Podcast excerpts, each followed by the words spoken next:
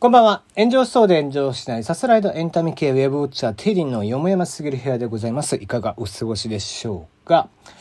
えー、話すことがない。まあ仕方ない。ね、大したニュースがないというのもいいことなのかもしれませんが、まあ、ね、テレビの方のニュースはおそらくなんですけど、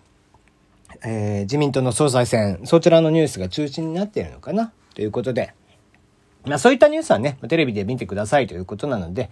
えー、世界のニュースから、えー、ちょっとしたニュースをちょっと引っ張ってきてますので、えー、こちらの方をご紹介してみましょう。えー、深さ112メートル、地獄の井戸、こちらの底が、えー、初めて、えー、操作されたと。いうことで、えー、こちら中東イエメンの広大な砂漠にございます地獄の井戸。えー、まあ、実際にはパラパラフィートの井戸と呼ばれていて、まあ、通称地獄の井戸とも呼ばれていると。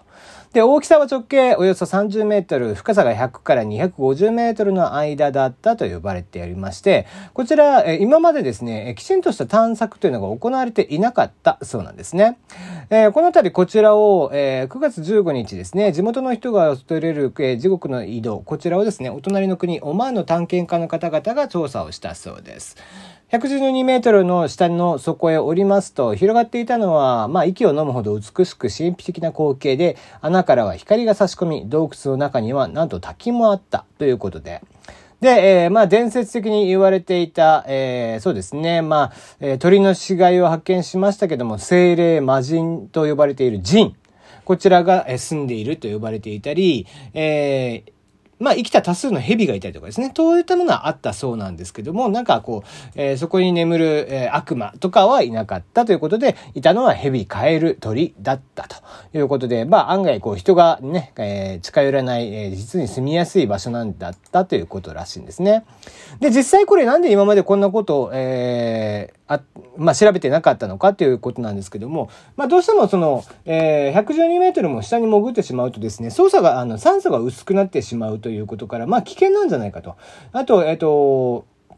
まあなんかね、えー、有毒ガス、えー、とかが、えー、あった場合にちょっと危険なのでということだったんですけども、まあ現在の技術からして、え、調べられないことがないということで、え、普通に探索したところ、まあ空気も無毒、え、酸素も別段問題がなかったということで、まあ写真を見る限りはですね、実際にあの光が入ってきていたりもするので、まあ案外ですね、例えばこう井戸なんかだと、え、結構あの、日本のね、井戸とかって結構危なっかしいんですよね。あのまあ、水汲みで使われていた井戸とかはですね、あの、下に二酸化炭素が溜まっていたりとかするんですけども、まあ、空気穴も大きいということから、おそらく酸素も、えー、きちんと入ってきたんでないかということなんでしょう。えー、特段危険もなかったということで、まあ、何ら変哲もないただの穴だったということで、えー、まあ、謎は解けたものの若干寂しくもあり、えー、ロマンとかもへったくれもねえな、みたいな話ではありますよと。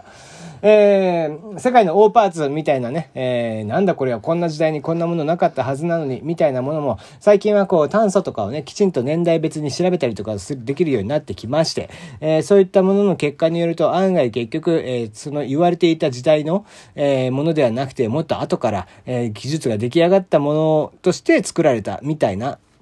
ものであったりだとかしていて、えー、まあ、どんどんどんどん科学が発達して、技術が発達をすることによって、失われていくロマンみたいなのも、やっぱりあるなと思いながら、こういったニュースは読んでしまいますね。はい。えー、ということで、えー、土日はお休みをいただきますので、また月曜以降にお会いしたいと思います。手短ですが、今日はここまで。またお会いしましょう。